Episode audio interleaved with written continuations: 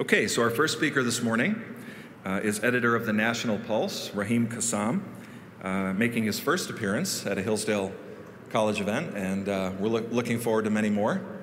Uh, so thank you for coming, Raheem. Uh, he first came to my attention when he was editor in chief of Breitbart News Network's London Bureau, and lately I've been listening to him uh, almost daily on Steve Bannon's War Room, where, he, where he's a co host. And so what happens is I'm getting ready for work in the morning and uh, I listen to, usually to, to one of the podcasts from the day before, and um, it gets me suitably worked up about the latest liberal outrage, and then I'm ready to go to work. uh, he previously worked at the Henry Jackson Society in London and served as senior advisor to Brexit leader uh, Nigel Farage, who spoke a few years ago on the Hillsdale campus. Uh, he's also been a senior distinguished fellow at the Gatestone Institute a writing fellow at the Middle East Forum, and a Lincoln Fellow at the Claremont Institute. Uh, you've probably seen his writing in many publications like the Wall Street Journal, The Spectator, The Daily Caller, and many others. Uh, he was formerly the editor in chief of Human Events, and he's the author of a best selling book, No Go Zones How Sharia Law is Coming to a Neighborhood Near You. Uh, so, on that uh, sobering note, uh, his topic today is the future of anti Trump conservatism. Please welcome to the podium Raheem Kassam.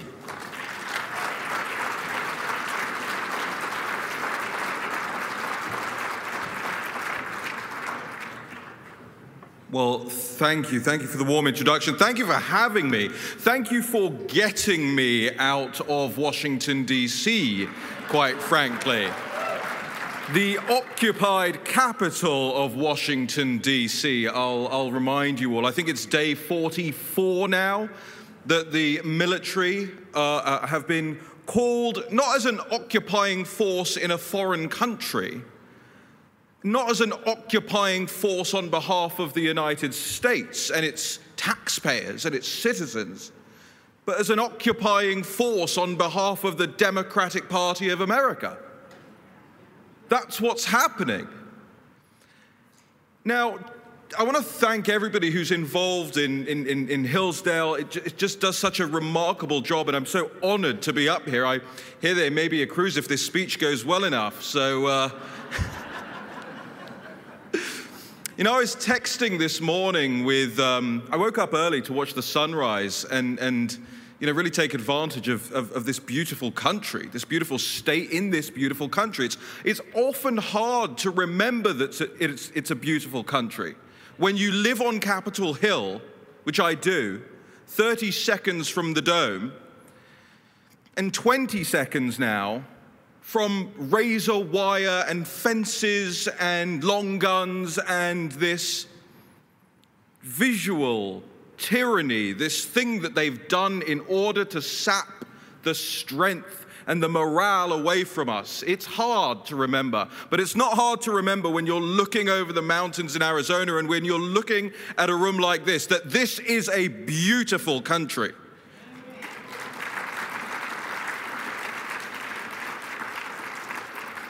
And this is God's country. And this is MAGA country.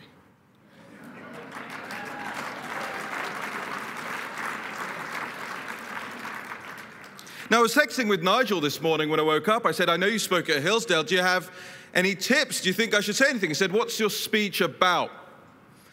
I said, Well, it's about never Trumpism and the future of the never Trump movement. And he replied this, and I don't, he didn't tell me I could read this out, so I'm being a bit naughty here.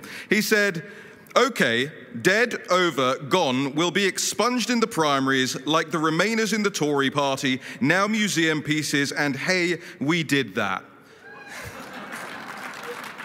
so, on that note, I'll take your questions.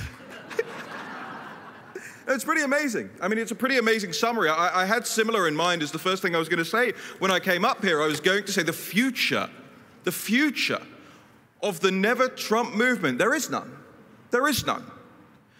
And, and I think we all know that deep down in our hearts. We know it when we fill rooms like this and talk to people, and, and we understand that the establishment Republican Party knows that we know the secrets now It knows that we have bought the books, we've watched the speeches, we've sent the donations in, we've done everything we were told to do. It's the same thing where I come from. You know, when Churchill was around, the Conservative Party had a million active members. That's massive in terms of active membership in a British political party. By the time of David Cameron, this is where you boo. Um, I'm, I'm not like Jeb Bush in that sense. I don't do the please clap, but I will do the please boo. By the time of David Cameron, thank you. I forgot about that one.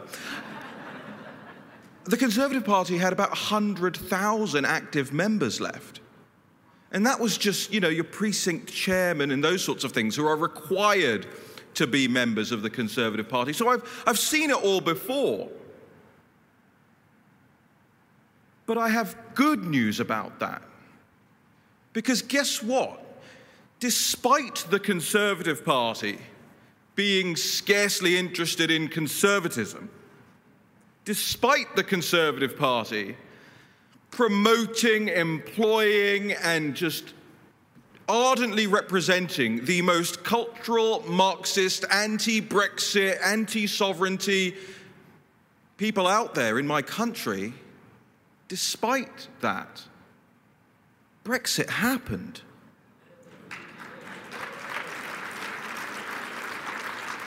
It happened. I still have to remind myself of that every day. It, we left the primary example, what they were using, what the globalist class across the world were using as the primary example of how globalism should look all the world round. And we, happy few, we defeated them, and we defeated them fair and square. Fair and square. I didn't have Vladimir Putin on speed dial as Louise Mensch and some of these never Trumpers profess. There was no Russian collusion. Same narratives that you heard over here were spun against us during the Brexit campaign. But now think about the other side. And, and here's the litmus test the litmus test for every single Republican that asks for your support or your vote, your check your attendance at their events, the litmus test is simple. Is Joe Biden the president fair and square?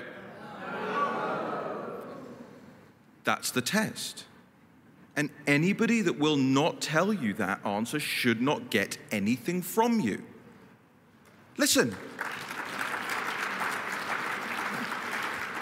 You know, at the beginning, at the beginning of last year, I started a new website because I like doing that. Apparently, it's called the National Pulse, and I've been I've been through them. I've been through business partners as well, but I've been through them, and we got 10,000 views to the site in the first month. Do you know how many how many visitors we got last month? 16 million. 16 million page views to the National Pulse last month. And why? I have a very simple phrase. I'm often heard to be screaming it on the Morton's patio in, in Washington, D.C., after a couple of Johnny Blacks. We do the news. We do the news. We don't invent things, we don't make up sources. We do the news. And people are interested in the news. Over the course of last year, we exposed something called the Transition Integrity Project. Any of you heard of that? The Transition Integrity Project? The Transition Integrity Project was the playbook funded by Bill Gates, funded by George Soros, you know, all the normal stuff. We heard about it for years now. You don't need me to explain that stuff to you. But it was the playbook for the left. They told us in advance what they were going to do. And, and what do we do about it? You know, we reported it, we found out I can do the news, but I can't go into the RNC and force them to take action. I can't go into a, a, a congressman's office, certainly can't now. I wasn't there, Your Honor. I was actually there. I was walking past. I'll tell you that story in a bit. But I can't, you know, make them do anything about it. I can do the news. I can report what's going on. And a lot of people, a lot of you, I've been so delighted to meet so many of you the last, uh, the last 24 hours. Read it, you consume it, you know it's real. We source everything, we cite everything. This isn't CNN. There aren't anonymous sources. And what did the RNC do? Frankly, what did the Trump campaign do? About the playbook that was given to them, handed to them in advance, said, We are going to cheat you out of this election. You heard what Hillary Clinton said. Joe Biden should not concede uh, under, under any circumstances. What does she know? Do we need another email leak here? Is Julian Assange listening? Because they gave it to us in advance. And so I think when we think about the never Trump movement, I, I, like to sort of apply a more a Gilbert and Sullivan approach to it. You know, whatever? No, never. Well, hardly ever. The Never Trump movement isn't just the people who said, I will never stand with Trump, you know, the National Review front page people. Sick of them, frankly. No, I'm sick of them. I'm sick of them. Who cares what they think? It's also the hardly ever Trump movement. It's also the people who stood with Donald Trump when it was good for them to get reelected, when it was worth it for them to get that extra one or two points in the poll, whatever it was that they needed. That's the hardly ever Trump movement, but they should be brought into this rather large tent of never Trumpers now. And I was thinking about tents. I know it's early in the morning, you'll pardon my French, but you have the phrase outside the tent pissing in or inside the tent pissing out. Do you guys know what I mean by that? You have that phrase? Okay, good. I, but the Never Trump movement are inside the tent pissing in.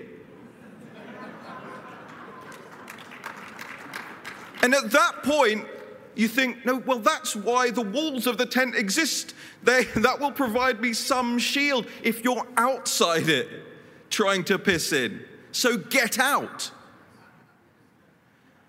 And that's what this is going to come down to, isn't it?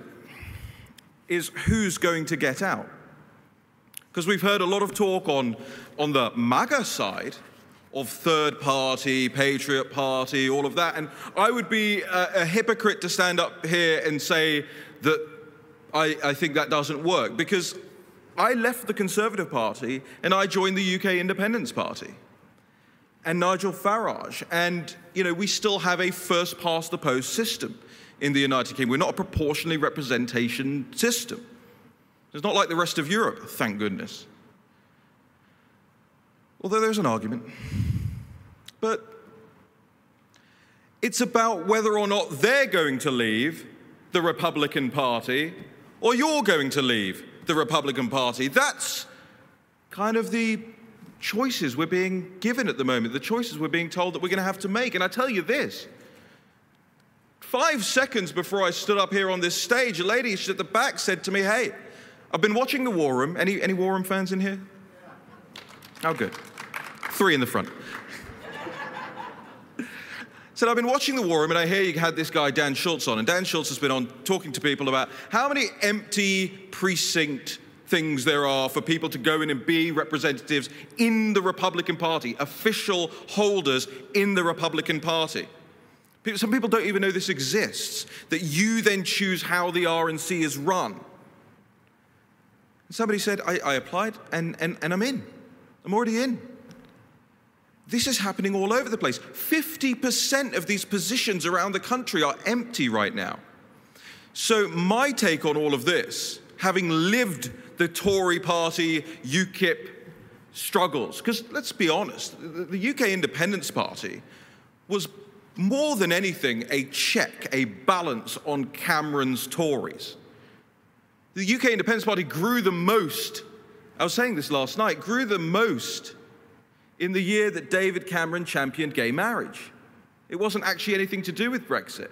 And I was thinking about it last night. I was saying, wow, without gay marriage, Brexit may never have happened. Without David Cameron having ostracized and, and, and pushed half of his party faithful out and into the arms of the UK Independence Party, we would still be in the European Union.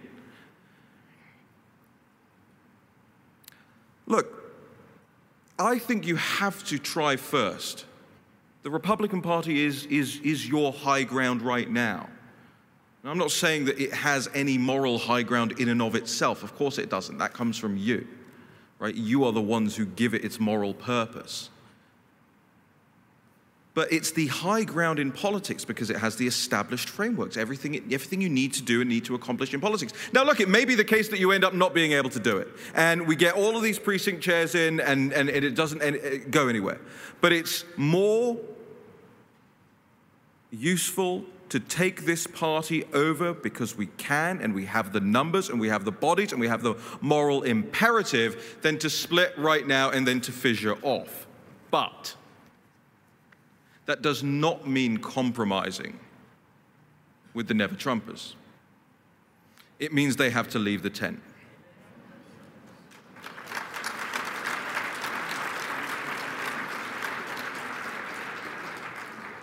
I'm tired of their pissing, frankly. no, I'm sorry. Because that's what it is. You know, it's, it's, it, what they do is vile. And I think we've all come to learn that in the last couple of weeks, specifically with regard to the Lincoln Project.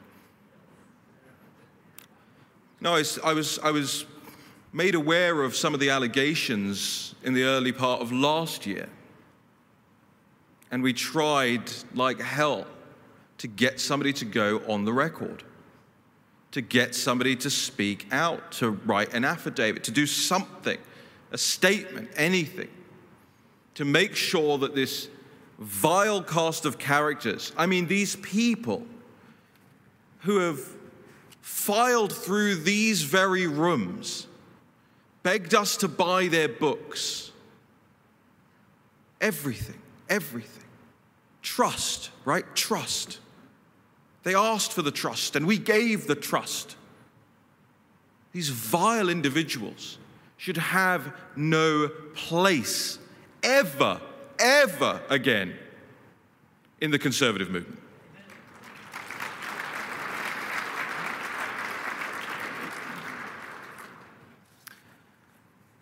And never, never, never Trump, never Trump right? That's, that's what we're dealing with here. Never Trump is not about Donald J. Trump. I am incredibly grateful for Donald J. Trump, the man. I think he is a phenomenal character.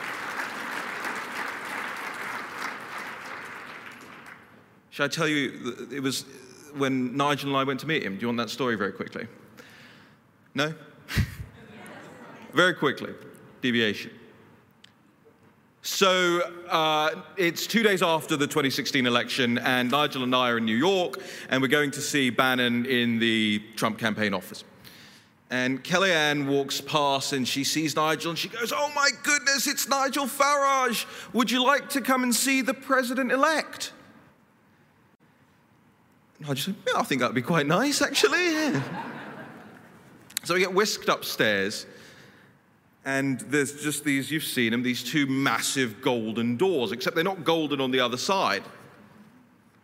And you get Secret Service agent bangs on the door and it swings open, and there is a tieless, jacketless Donald Trump. I mean, he's massive. I mean, I'm only 5'8. He's massive to me. And he looks at Nigel and he says, There he is gives him a bear hug, lifts him off the ground. He's hugging him like this. And we're all just watching it. It was absolutely amazing. And the first thing he said to us when we sat down in his apartment with him, he looked at us. It reminds me of what Douglas Schoen, his, his impeachment two lawyer, um, said yesterday that the media portrayal of him is completely wrong. He looked at us. The first thing he said was, Is this a big deal? And you know, I think Nigel looked at him and said, is, is, "Sorry, uh, Mr. President-elect, is what a big deal? The election is the election a big deal?" Yes, sir, it's a rather big deal. So don't get me wrong, I, I love Donald Trump. When I left that apartment that day, I walked up to him right at the end and I said to him, Mr. President elect, I couldn't ask you a cheeky favor, could I? And he turned to me and he goes, What's a cheeky favor? I said, Well, look, your predecessor removed the bust of Winston Churchill from the Oval Office.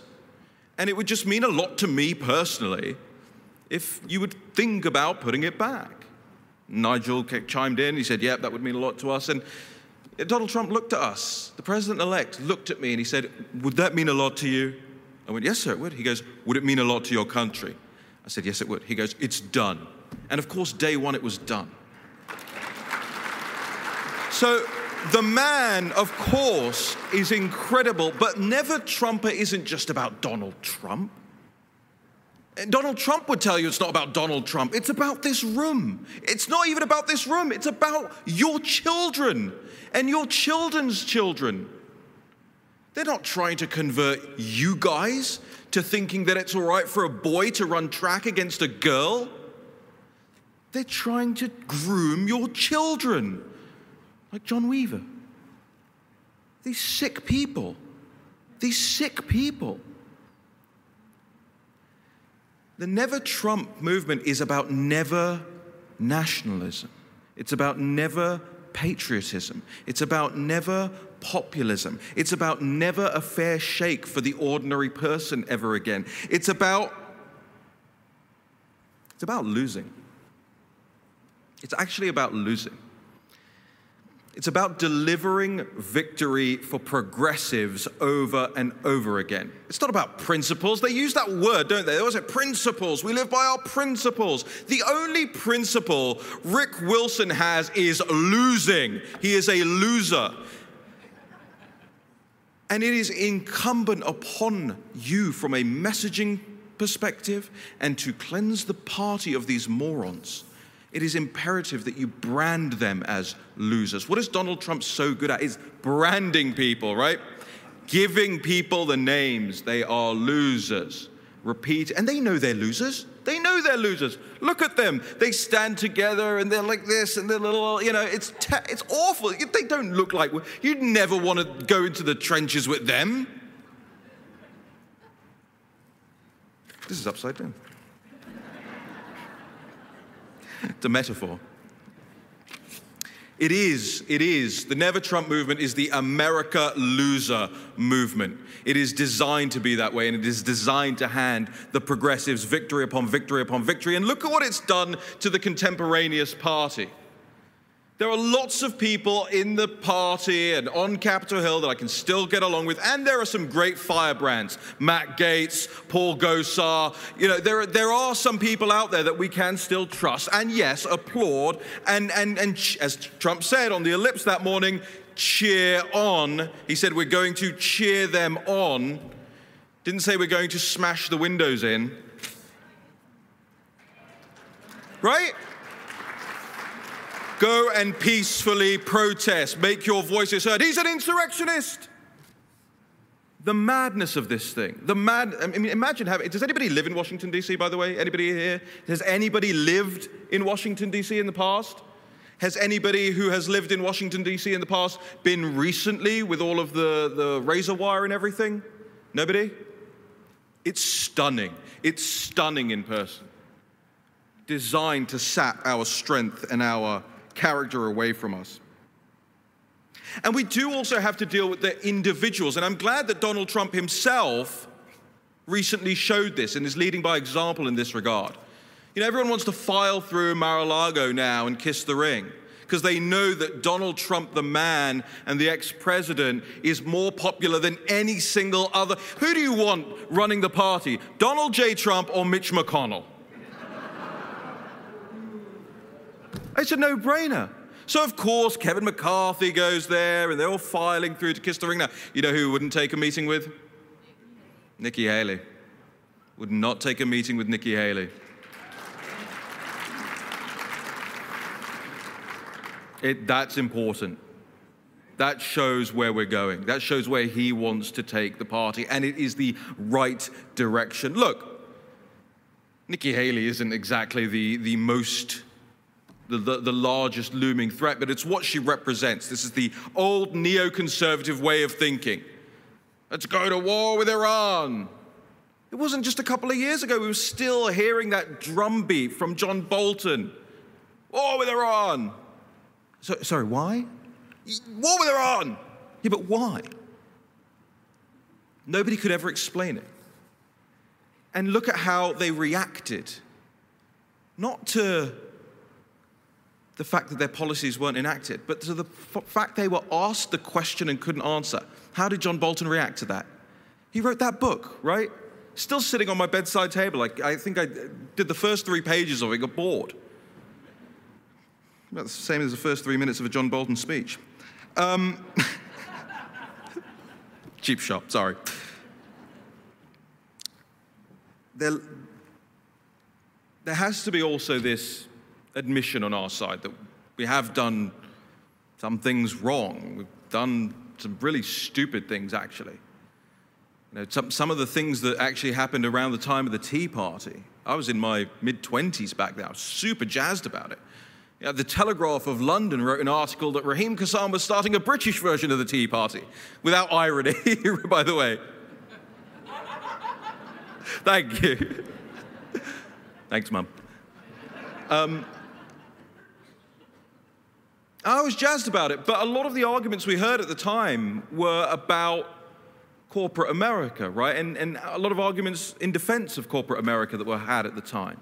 I, I went back and I listened to Rush Limbaugh's 2009 CPAC speech yesterday. It's, it's phenomenal for those of you who haven't heard it or haven't heard it in a long time to go back and listen to it. And there was a part in there where it was just a long defense of corporate America. And I was thinking to myself, man, if only we knew, if only we knew.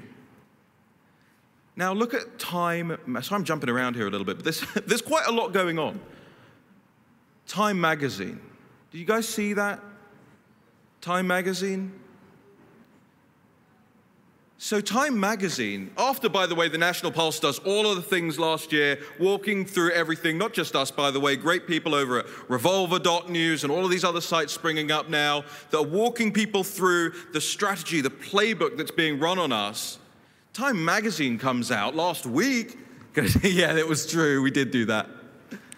Excuse me, what? I thought I was a lunatic conspiracy theorist. I was leaning into it, frankly.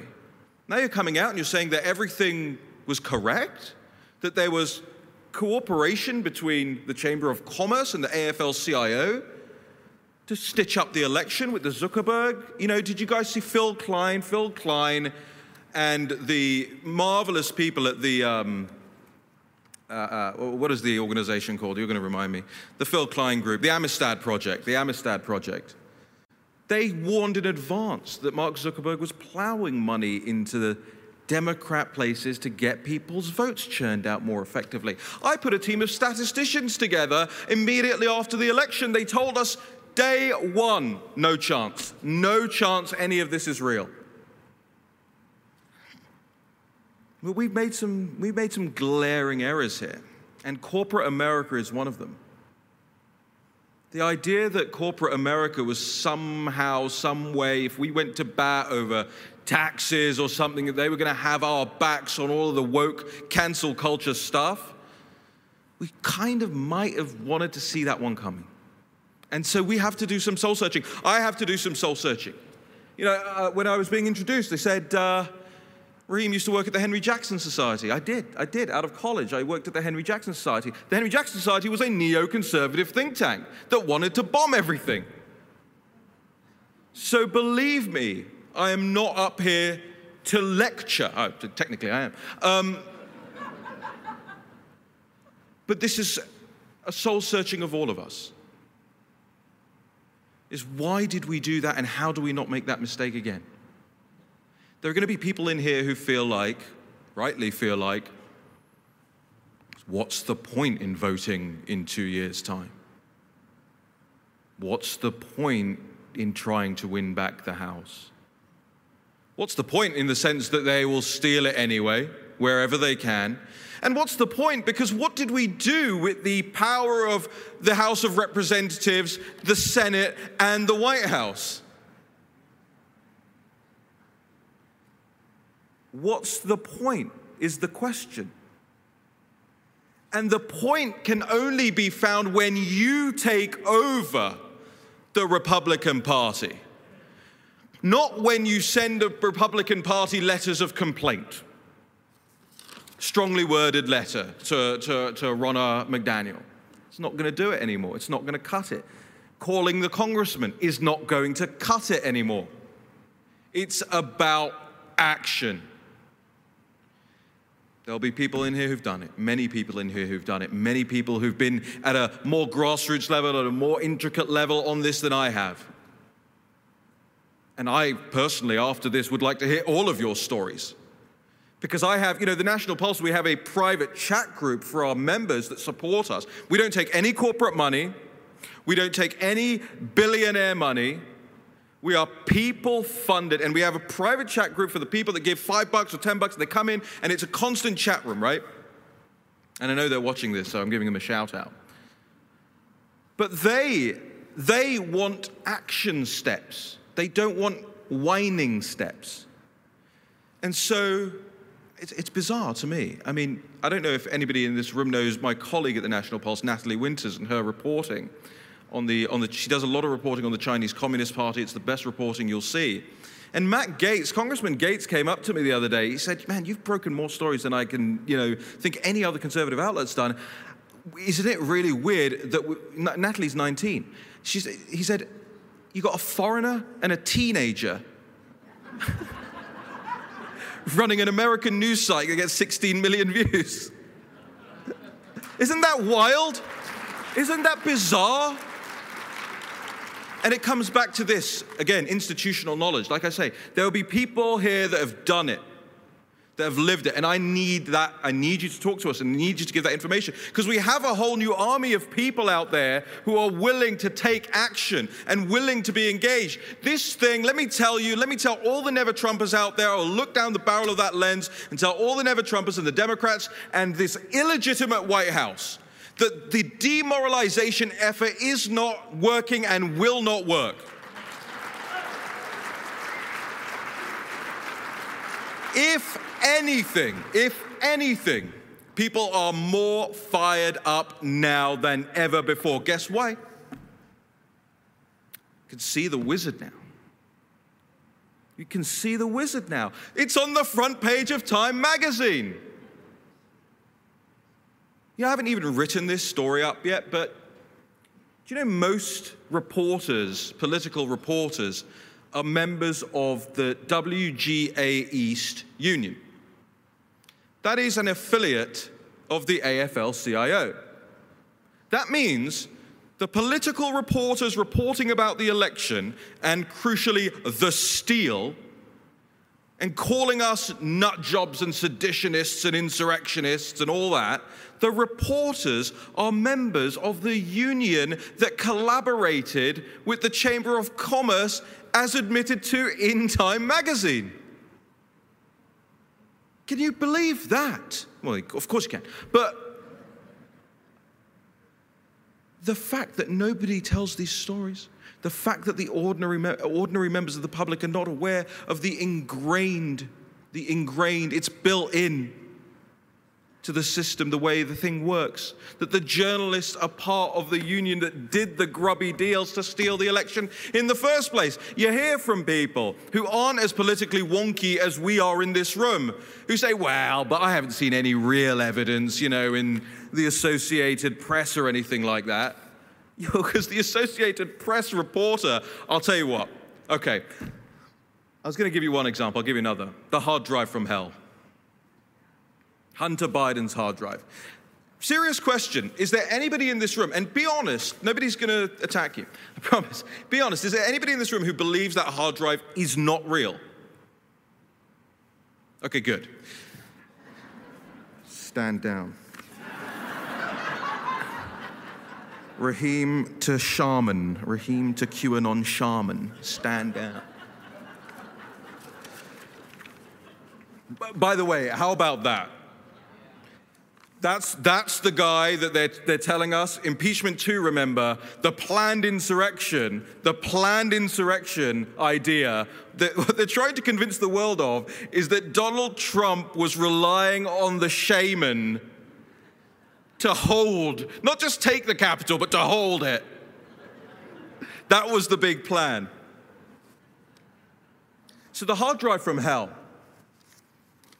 I've, I, I had it. I had it since, I'd say day one, but day four after that New York Post story first came out. We got a copy, we went through all of it. I don't know if you remember the audio of Hunter Biden talking about his relationship with the quote, effing spy chief of China. Did you guys hear that one? That's audio. You got you can see her shaking her head there. It's exquisite. It's astonishing. This would be front page news in any reputable journalistic outfit that the former, that the son of the former vice president and the man running for office is talking about his connections with the effing spy chief of China in his own words on audio that I personally pulled out of his voice notes on his MacBook. And they told us it wasn't real. They told us it was Russian disinformation. I'm listening to it. We put the audio out, and then I started to get some phone calls. And one was from a chap at, uh, I don't know if I'll give this away because it'll, uh, he might get fired if I tell you. He's at a very establishment news outlet in Washington, D.C., Politico. Got that COVID. Um, I don't. So he, he texts me, goes, Can I come over? Can I, can I look at this hard drive? I said, Yes, you can come and look at the hard drive. And he, he comes into my office, and I sit him down with the laptop, and I say, Have at it. He goes, You don't want to. You don't want to like watch over me, make sure I'm looking at the right stuff. I said, It's all yours. And if you want to walk out of here with a copy of it, fine. He goes through it. I said, Have you any doubt now is it a hard drive or is it a hard drive? He said, No, it's real. To be fair, he said, No, it's real. It's real. I said, Great. When are you going to write a story about it? He looked me dead in the eye. He said, I'd like to, but there's no way in hell my editor's going to publish that. And that was it.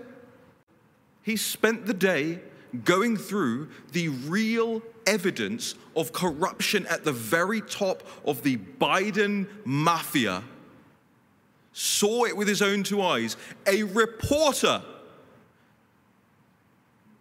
and decided he wouldn't even bother to try to file a story because he knew his editor wouldn't accept it.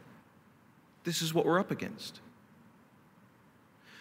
Now, I know the topic of this is the, the Never Trump movement, but in order to effectively remove the Never Trump movement from, from within the tent, and I know we've, we've all heard it. I mean, I've been going to these events, these conferences, I've been sitting in these seats, I've been listening to some just amazing people. I remember being at CPAC around Andrew Breitbart and Rush Limbaugh. I was a kid and listening to these men and thinking to myself, by the way, as a Brit from West London who was born into a Muslim family, don't worry, I got out of that. the Muslim, not the family, still, still good with my family who, you know, I went to one of the worst universities in the country. I had no leg up, there was no, you know, no silver spoon, nothing. And I got to listen to these men, and I just thought to myself, wow, these guys are nuts. These Americans are nuts.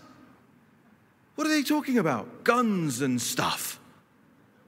And then slowly, day upon day upon day, as I began to see what was happening in my country and what Sadiq Khan has done to my London I started to realize the Americans are not crazy. It's the rest of the world that's crazy. And it, it really is.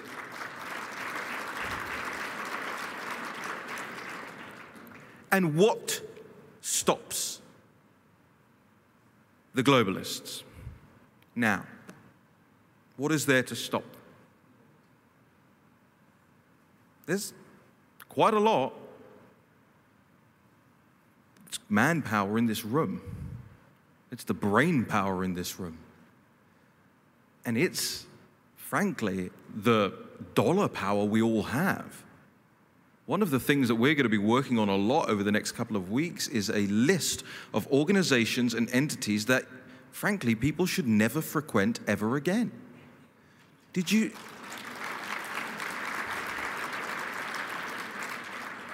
There are a lot of people I talk to and they feel uncomfortable with me talking about canceling companies and people. I would cancel John Weaver and Rick Wilson in a heartbeat. And I will happily cancel any of these big corporate entities and institutions that continue to do business with the Chinese Communist Party while screwing the ordinary American. I will cancel you. And we will, we should, we have to fight fire with fire at this point.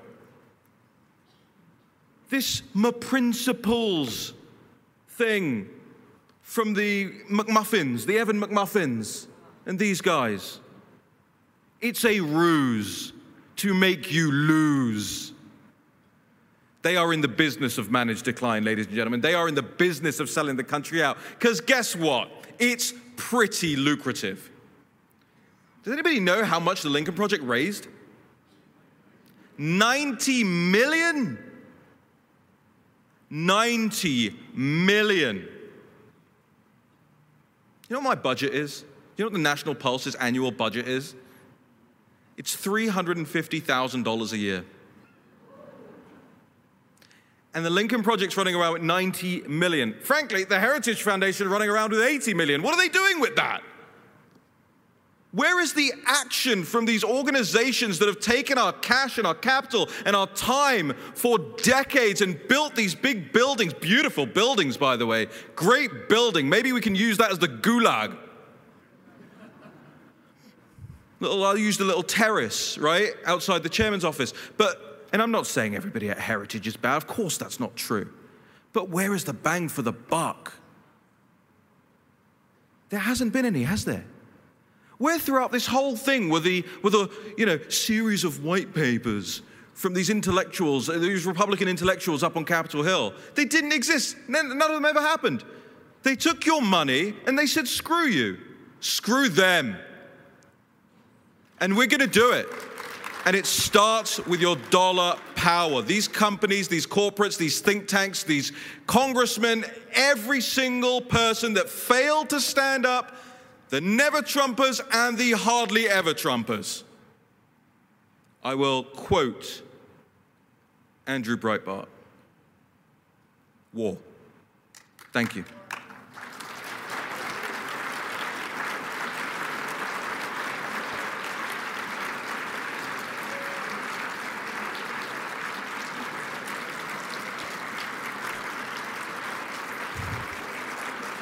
Thank you.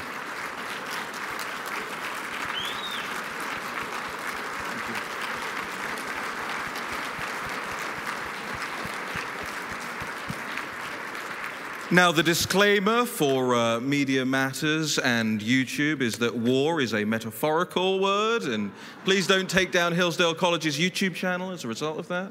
Um, I'm happy to take questions, happy to go as long as you guys want. Um, I think there are microphones here, so uh, Anybody who has questions, comments, criticisms, style tips? Yes, thank you, uh, Mr. Kassam. We now have time for Q&A. Raise your hand and uh, please wait for a mic.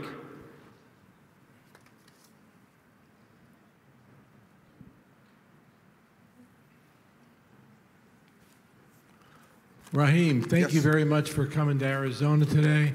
Please come back uh, one of the Achilles heel of the Republican Party in our state is many Republicans have never read the book of Hosea in the Bible, the Old Testament.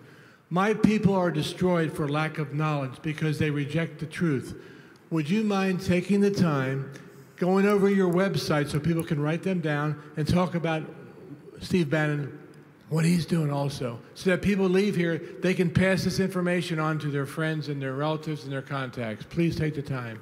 It's my PR guy over here. Thank you for the. Uh, Well, the website, very quickly, the website is thenationalpulse.com. Like I say, we do real news and investigations. I always say, and I have a podcast that we just launched as well, and I do that every day. Uh, in fact, one of the, I forgot to bring the, the XLR cables. That's the cables in here that connect the microphone to the soundboard.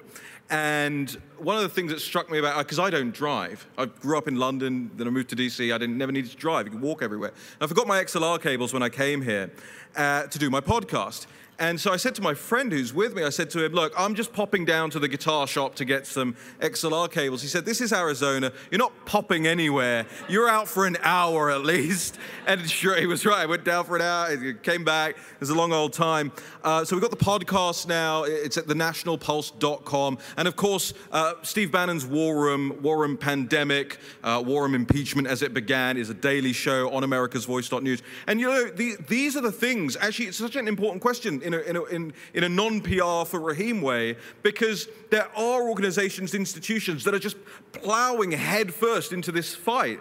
I mean, Real America's Voice as a, as a news channel is, you know, all day long, real news, real news, real news. It's the same with John Solomon and, and justthenews.com, revolver.news. There are all of these people willing to step into this void that has been left by these morons and these never Trumpers and hardly ever Trumpers and all in the National Review types. I'll say it again screw National Review. We don't need it. We don't want it. Shred it. Cancel your subscriptions. There's no point. They're never coming back to you. They hate you.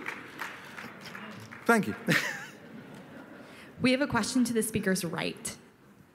Hi. Hello. Thank you for your courage and your energy. It is infectious. And may uh, God continue to be with you. I think He's working through you and Steve and Natalie and everybody else. So thank you. Um, my question is I think many of us feel like and believe that uh, we did what we were supposed to do this last election. We, we got out, we voted, and I believe it was outright stolen. I mean, there's plenty of evidence out there, regardless of um, the naysayers. And moving forward, we're told, get out there and vote.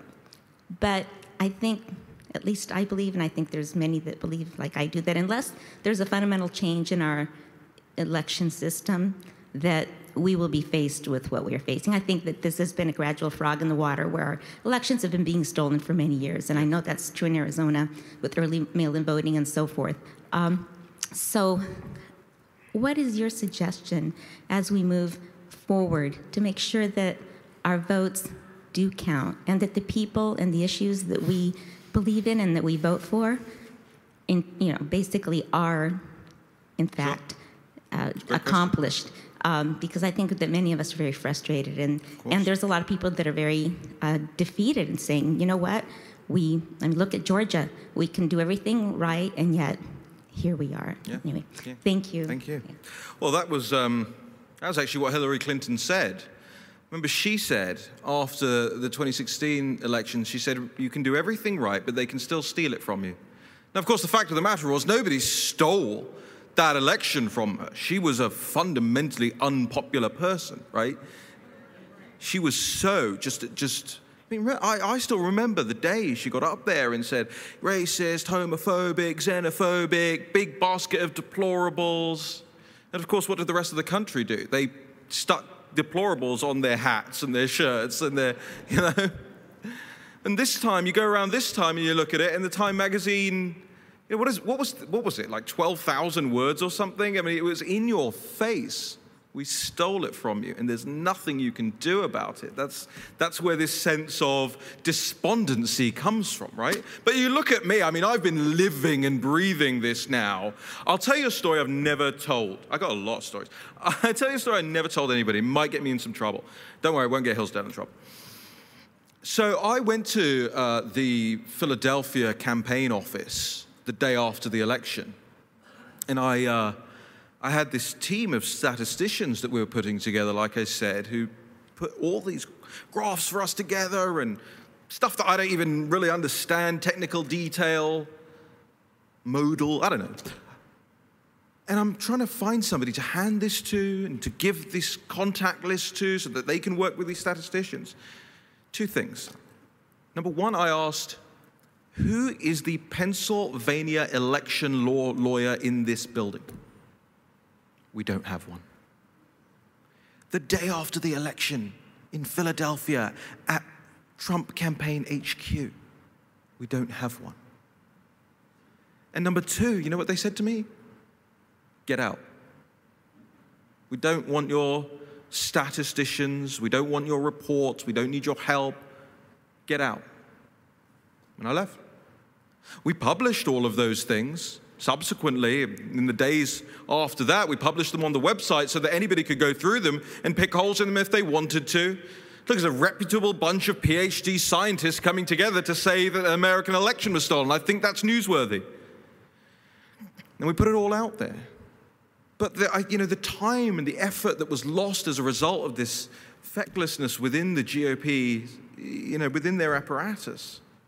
We don't have a Pennsylvania election lawyer at the, at the campaign HQ. So uh, believe me, I, I have lived and breathed every single second of this steal. I read the book Ballot Battles by Edward Foley, the professor that was being marched out everywhere before the election, who was out there prepping people to think that, hey, actually, we have to wait until all the votes are counted. Not all the legal votes, just all the votes are counted. Whether they come in on time, whether their signatures match. I went through all of it, the Transition Integrity Project stuff. I even went back and showed how a professor at the University of Liverpool, not exactly a frothing at the mouth right wing bastion. The Council of Europe, ditto. The civil service in the British government had all laid out that when you open up your system to mass mail in voting, you get mass mail in voting fraud. Every single time in every single country in the world. Every single time. So I've lived through it and I have lost, lost sleep, lost friends. Uh, look, is there anybody in this room? And again, I got the shaman here. But is there anybody in this room who genuinely believes that Trump just lost, just fair and square lost? We all know, we all know, any rational, reasonable person knows that whether it was the rules changes, you know, like Steve Bannon always says on the show, Dominion voting system is a free option. That's something we can look at when we need to look at it. Everything, single other thing that they did was enough to steal the election. My answer to your question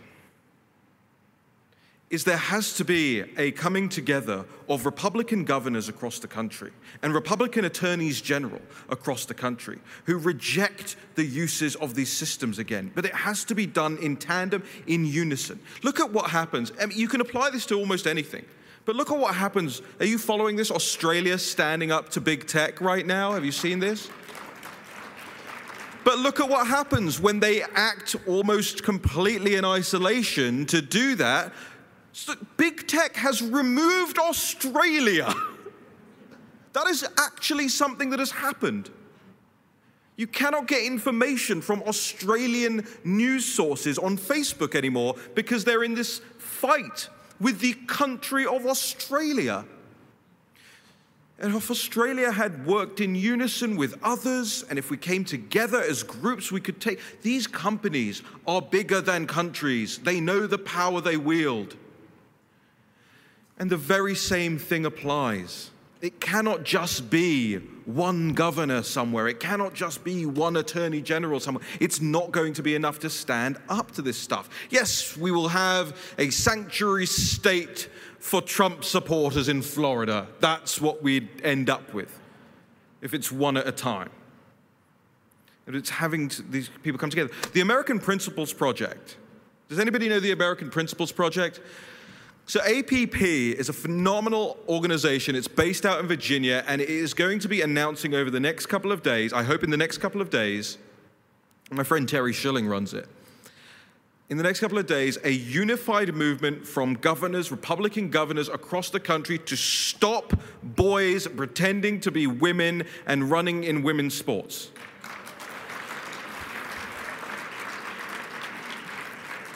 And you know what? that's the kind of unity I can get behind. That's the kind of unity we need. And that's what we need to avoid this situation in the future. I've talked about the litmus test.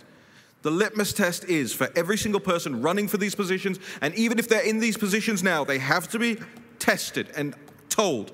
If you do not, it's a struggle session, right? They want to put us through struggle sessions, let's put them through struggle sessions. Say it was stolen. Say it was stolen. They're always telling us, right? You heard, you heard from the Democrat House impeachment managers that the National Guard will not go away until Trump says it wasn't stolen. Did you hear that? He just slipped that in, admitting the political, partisan nature of that fraudulent impeachment. So they want to put us through struggle sessions. Let's put them through some struggle sessions.